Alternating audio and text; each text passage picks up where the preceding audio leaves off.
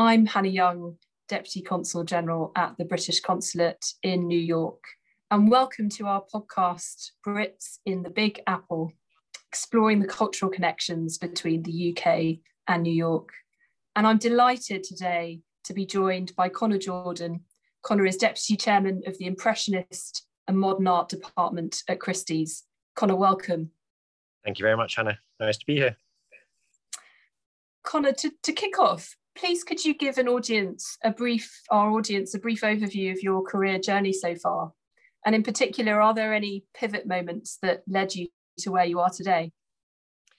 Um, yes, I suppose there are. I, I, think, well, I studied history at, um, at Birmingham many, too many moons ago.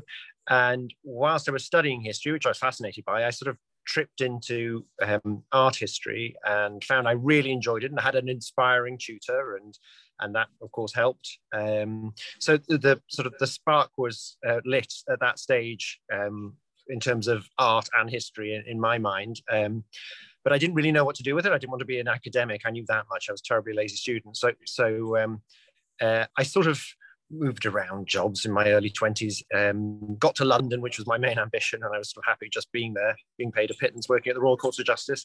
And whilst i was working there um, and it was a very dickensian sort of environment i um, i was working for a, for a judge there who who sort of knew my interest in art and sort of thought i shouldn't be doing what i was doing and said that he knew someone at christie's and had i ever thought about an auction house? And it, it's something that had never really crossed my mind but but um, it sounded interesting. So I went along and I signed up as an intern and I made coffee and tea and opened envelopes and photocopied things. And that was 25 years ago. So I, I just stuck around. Um, and I, I think I straight away I was I was smitten by its combination of of um, of of the high. You're looking at art, not all of it wonderful, of course, but you're looking at a lot of art. Um, but also it had it had zip to it. There was a sort of commercial um, there was a commercial pace to, to what happened, and I'd done a little bit of volunteer work in, in the museum sector, which I found not quite as pacey as that, and, and so so yeah, so I enjoy that that um, yeah the combination of commerce and and and the art, and and then I I, was in London for ten years in St James's, and then um, then I moved to New York. Uh, it's almost exactly 15 years ago in 2006. Fantastic. And and just picking up on your final comment, tell us a bit more about why you moved to New York. Was it a subconscious element or or was it part of a calculated move on your part? Uh, um, neither. It was it was pure chance, really. It was um, it was that the two two people in my field in my department in New York, both Brits actually, and one of whom's gone back, one of whom stayed, and um, they left the company, and so so um, a post needed filling, and and um, and I was asked if I fancied it, and I, would always sort of in the back of my mind thought it would be a, a, a wonderful, exciting thing to do, but but I hadn't really planned on it. But when the the chance came knocking, um, yeah, I, I I I got on the plane. That's fantastic.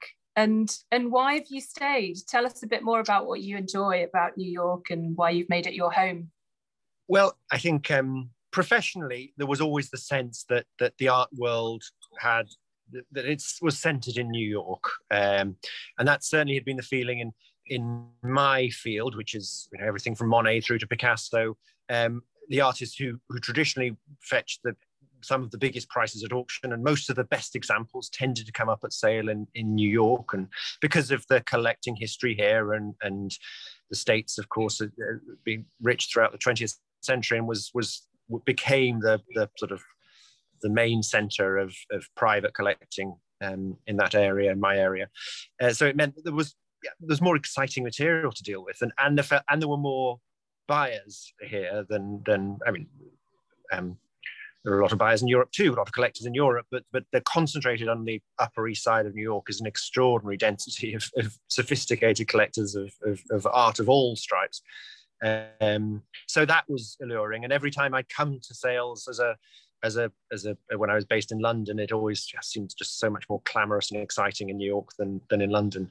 Um, having said all that, I think London London the, the, the art market has shifted a lot in in the 15 years I've been here, and London's prominence has really risen with partly to do with the, the change in the, the makeup of London, I think, and and and also something to do with the the art market becoming a bit more um, flattened, a bit more global, and Hong Kong has risen too. So so in any case, but all the the allure of New York does still apply because it is still here that mostly we have the, the biggest objects for sale and the most exciting um, uh, collections. Um, and then, personally speaking, I, I, I um, I, I still maintain I love London, uh, but I New York to me is the, the ultimate 20th century city, um, perhaps the 21st century city too, but certainly the, the modern city in excelsis. It's just the thrill of the place, the um, the old um, well-worn cliche about the energy of the streets, but it really does apply. That the, the pavements are, are, are um, the bustle, the, the, the fact that you feel that you're at the center of things here, the the um, the physical geography of it I find exciting too. I always um, uh, I like the fact you're crossing over water and it and it and it can look so exciting in different ways and it changes the silhouette of the the city changes all sorts wherever you are and um, and and I uh, culturally aside from my job the the um, I I like music and theatre and dance and and and um, I don't think there's anywhere like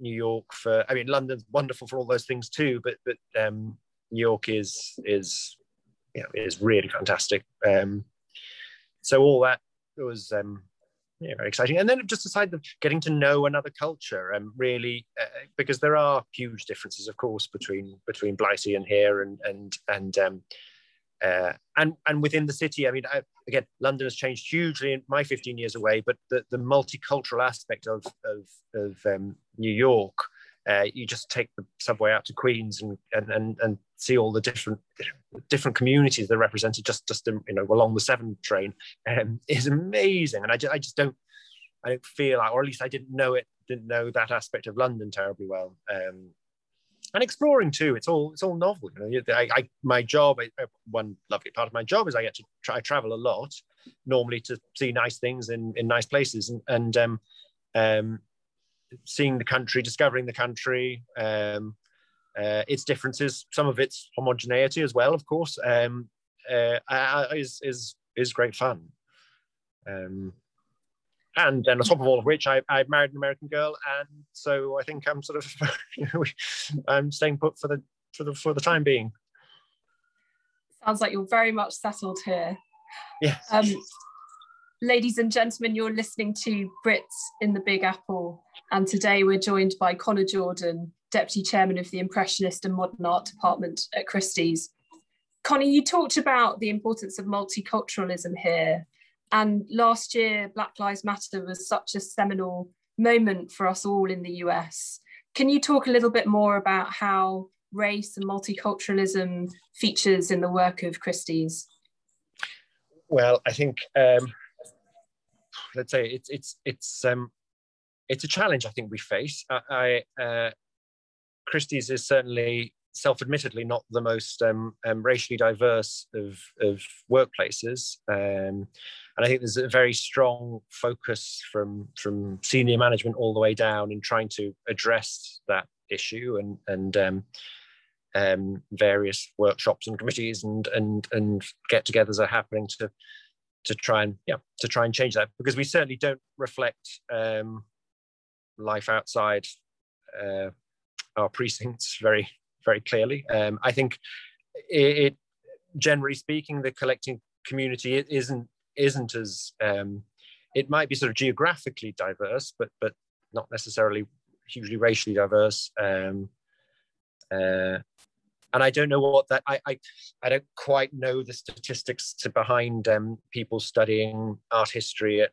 college these days, but I, I mean, we all know that college in America is a very can be a very forbiddingly expensive um, process, and that obviously has a can exclude um, um, economically speaking can exclude people. Um, so I think yeah, it's it's it's not. I mean, I don't think the art world alone in in in facing this challenge, but but yes, we we we feel it, and I think um, I think actually interesting it is it, it's it's sincerely felt here in New York, but I think there is a feeling as well in London and and um, uh, and and elsewhere, Christie's locations across the world, that, that um, we have, you know, we have we have something to address. I agree, and I think it's it's something, as you say, that we're all very conscious of, and we're all working towards creating more diverse and um, inclusive environments in our workplaces. And I guess, particularly in the art world, making art accessible to all different um, to people of different backgrounds um, is really important. Yes, exactly, and we we we try. Obviously, we well, we've been living in strange circumstances the past 12 months but um, we're always very keen to stress that that that, that our pre-sale exhibitions are open to everyone and, and they're not um, we know how forbidding our doors can seem and and um, and people are, are, nervous of coming in and we try to encourage as much as we can people to come in and, and see see what we have to offer and, and, and there occasionally a couple of years ago when we sold um, the picture, well, the, the, the, collection of David Rockefeller, um, because of the name and and and the fact there was a lot of press, it meant that our rooms were jam packed and um, with people coming in, a, a much broader um, group of a much broader, broader audience than we would normally um, enjoy. But it was I mean, it was lovely to have the room so bustling and and um, excitable. and that's what we like that because it, it, it, it we like a buzz around what we're selling. Um, so yes, I mean from that from those small steps through to you know more significant steps in hiring and and and um, advancement, um, we're we're keeping our eye on the ball too. It's great to hear um, that there's a, there are those opportunities available to come and uh, to come and look at your amazing collections. I just wanted to pick up on uh, COVID, which has obviously been a feature of all of our lives for the past year and to get a sense from you of the impact that COVID has had on the art collecting community. Have you found that it's made people less happy, less comfortable buying art, or actually is the reverse true? People are more keen to invest now and appreciate um, the beautiful art around them it, it, had it had an extraordinary effect on on the art market. Um, a year ago, we really, in common with everyone else in our industry, didn't know what was about to land upon our heads. Um, uh, I think a lot of people thought that we might be going into the, the frozen tundra of the early 1990s when the art market really ground to a halt. Um, instead of which, I mean, I think I think all of us were slightly um, at a loss for the first few weeks about how we would progress. And and quickly we started to sort of adapt and scale up the the online capabilities that we had been using. We had been selling lower value works of art you know, things that just a, a, a, few thousand dollars um, on online. And so that we didn't have pre-sale exhibitions. Everything was you transact you you bid online and you transacted online. Um, so we we rolled that out for more expensive objects. Um, over the first three or four months. And then in, in July last year, we held a sale that that was um, that spanned uh, Hong Kong, Salem, London, Paris, and and New York. And uh, we held a pre-sale exhibition, but a very restricted one because of local laws applying in each of those locations meant that you could get very few people in. Um, and all of a sudden we were, and, and this is when we were selling objects at much at the more expensive end of the spectrum. And um, I think we cal- we worked out that fewer than half of the eventual bidders or buyers actually saw the objects in the flesh, um, but the sale itself was a was a, a, a success. It, it sold very well at, at you know multi-million dollar levels, and we continued that in, in the fall and in December, right the way through to in fact with this earlier um, this week we just had sales again in London, um, all of which have have really performed way beyond our expectations. Um, so first, this idea that people can spend a lot of money without seeing an object in the in the flesh is is extraordinary. We for years had always maintained that that would never happen. Um, and then and then the the idea that people are there still is an appetite to to buy objects across all sorts of ranges. I think is um, well, we're very pleased that it's there. I think I think one contributory factor may be that that that um, over recent years, the, the, art fairs, the rise of the art fair had become a very important thing. And so these the, the, art world caravan would move from city to city as the year rolled by. So moving from New York to Basel in Switzerland, and then on to, to London for Frieze, and then Hong Kong. And um, well, all of that now, of course, has, has, stopped for the moment. Art fairs aren't happening, so so there is a lot less for for for people to buy. There's a lot less for people to look at to get distracted by, um, and in a certain way, the auction houses are um, are the, the, the one place people can go these days where they can see a whole range of things and and um, and pick and choose whether they want to participate. So so um, so we're we're I think we yeah, we've some of our technological technological advances to, to, to help us get it get us through it. We've got better at doing that. The industry has generally got better at doing it in very very short um, short order. Um, but I think also we we we we hope I think like all of us we hope we can see a glimmer of light at the end of the tunnel. That means that maybe at some point in the no one's saying when, but we might be get back to people some people traveling for to, to look at what's for sale and and um, and uh, but although I think we're all all of us aware that that to return to the way we were just 13 months ago isn't that's not likely to happen for a long long time It's all zipping around the world looking at things and um but all in all look i think we're we're we're we're delighted at how we've you know we've managed to navigate it and the fact that our our buyers collectors have still come with us i think it's fascinating um, to hear that people feel confident buying art having not even seen it. Mm. And I wonder whether actually that might be part of the new normal in the art world. Do you think that will stay, or do you think people will revert back to getting on planes and actually going to look at the art before they purchase it? I think ultimately most people will. I think because there is there is no there's no um, substitute for that feeling of of of seeing work in the flesh and sometimes it's it's it's exciting sometimes it's a disappointment it, but it really is that that that um, physical visceral feel of a, an object um, still is is very important and and it's it's it's just on a, a sort of technical sort of inside baseball front it's very important for us in pricing it in establishing its value its likely value and marketing it properly to the marketplace to see a work in the flesh um, because there are also some know, condition issues that can apply that you wouldn't necessarily know from looking at an image. But but um, so I think ultimately, yes, most people will. But there are some. I mean, some may not come back to to to, to traveling and may now be yeah be satisfied with what they can what they see on their tablet, their computer screen.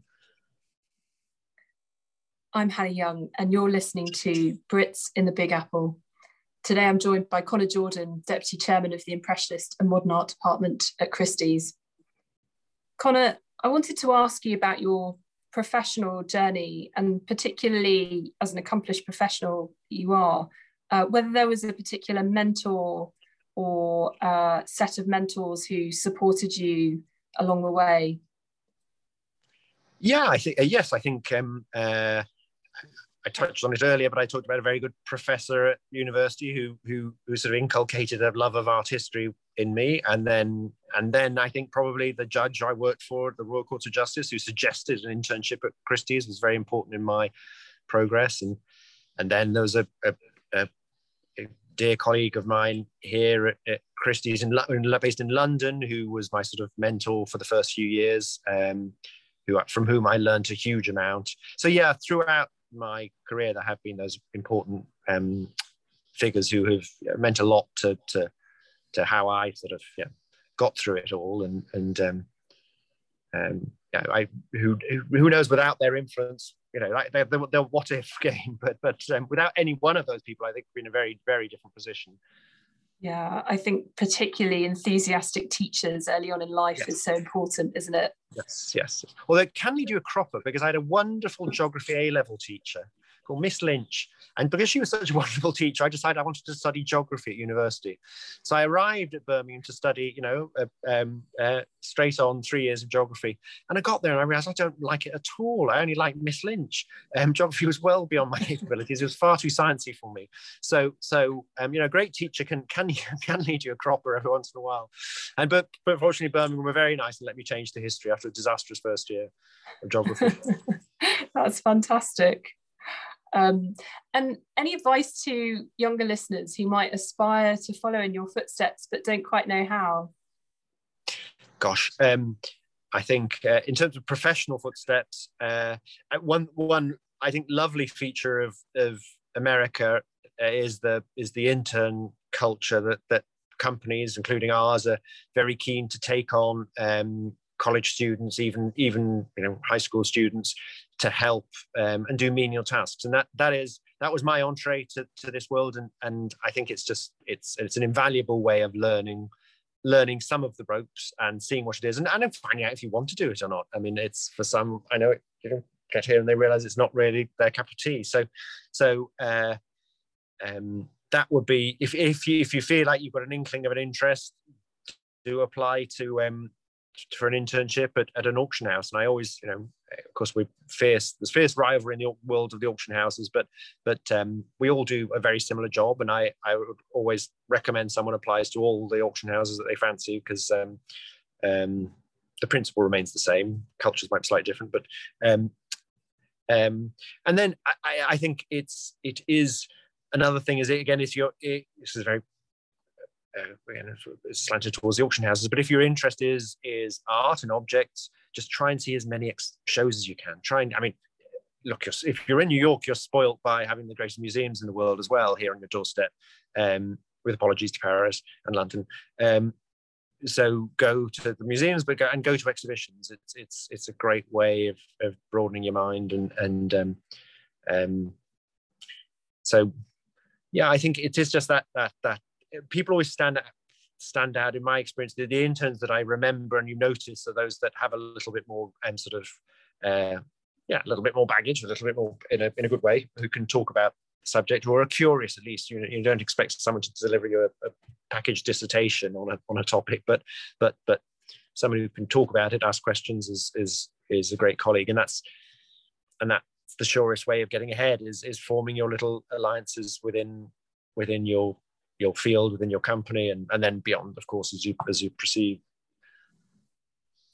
That's really great advice. Thank you. And you're absolutely right. We're um, we're so spoilt here in new york aren't we for all of the richness of the galleries. I took my daughter to the met the other week and she's only seven but she turned around and said mummy how many painters are there in the world? There are so many paintings.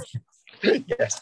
Actually you should warn her that she only comes to work for an auction house she'll find that there are about a hundred times more than you'll see on the walls of the Met. Some of whom aren't very good, but they have markets. so, and that was Fantastic. one of my revelations. I, I, when I when I arrived, I, I you know I thought I knew quite a fair bit about art history. I realized I knew nothing. There was just there was, it was just the tip of the iceberg. I have to ask you this, uh, given your profession, what was your favorite artwork sale of all time and why? Gosh. Um, uh, well, I, I mentioned it already, but I, I did enjoy the Rockefeller sale two, three years ago, uh, three years ago now, um, because it because it, it it was a big collection. It, it was the and it was the single largest collection of paintings ever ever sold at, on blog. Um, uh, and because it represented a certain type of American collecting, I, I, I'm I'm I'm keen histor- historian of um, collecting taste and and um, and you know, that he and his wife only started relatively late in the in the after they married in the 1940s, and it was sort of a 20 year project. And they bought together, and they bought with with um, you know with sensitivity and a certain line of taste. So it was it was a great it was a great group to offer um, and to have conversations with people. And we'd extensively traveled it throughout the world. And so to talk with people in Hong Kong and London and, and, and, Taipei and Tokyo and wherever, Shanghai about, about what was coming up and, and telling a story. There's a rounded story around the family, of course, the Rockefeller family. Um, there's no shortage of things to talk about there, but um, it, that's, that's, that's, that's always, it's, it's a great thrill bringing um, exciting, important works of art to people's attention and and and telling a story around it. But then there are so many more, you know, of, of sometimes and ah, sounds such a cliche, but you know, the smaller objects that that that one picture that's owned by a family that that that makes 10 times more than anyone's expecting that's a lovely tale too. And and they can be they can be just as exciting as blockbuster sales of you know collections of 100 pictures. Um because it is it's it's a yeah it's a it's um it's a very worldly job. It's a very worldly um, um, universe that of the, the, art trade because a lot of money is involved and these are big transactions and and um, uh, but there is there's a very nice human element to it too. I can see it must be really rewarding when you sell art to people who are so excited and enthusiastic about receiving it and Yes, yes, there is. Fantastic. And they don't they don't grumble too much about what they paid for it. Is the other thing. Some some do, but but not all. And as we always say to people, you always overpay for masterpieces. There we go. There you go. Um, any upcoming Christie's sales that we should keep our eyes out for? Yes, yeah. Well, we have actually talking about collecting um, great collecting names. There's um, uh, the Ford collection, Henry Ford Jr.'s um, widow, uh, who was actually London and London and American based. Um, we're selling her collection. Um, I think it's next week. We were just installing it downstairs, um, and it's, this is this is mainly English furniture, and a, there's a great English clock in there, and um, and it, yeah, it's just that that that's one of the wonders of working here as well. You get to see things that this isn't my area at all, but you get to walk through the room and have knowledgeable colleagues tell you about a great 1830s clock, apparently better than the one in the Queen's collection. Um, that doesn't happen very often. Um, is downstairs to be viewed at Christie's. Um, uh, but we and we have our big. We're now working towards having just had our London sales this week, where we you may have seen we saw a Banksy for over twenty million dollars yesterday, and um, which has been sold to benefit the Southampton um, Hospital um, and the NHS more largely. Um, we're now working towards our May sales. So traditionally in New York, the big impressionist and contemporary sales are in May and November. So we're we're yeah we're beavering away on the May sales. We have a great Monet of London in the May sale. Um, painted in 1904. And, and so, yeah, there'll be a lot more, more goodies by the time we've finished doing our work. Conor, thank you so much for joining us on Brits in the Big Apple. It's been an absolute pleasure hearing about your uh, career and your work at Christie's, and we wish you all the very best. Thank you. Thank you, Hannah. I've enjoyed it. You're listening to Brits in the Big Apple brought to you by the British Consulate in New York. If you'd like to hear more about the work of the British Consulate, please follow us on Twitter or Instagram at UK in New York. Thank you for listening.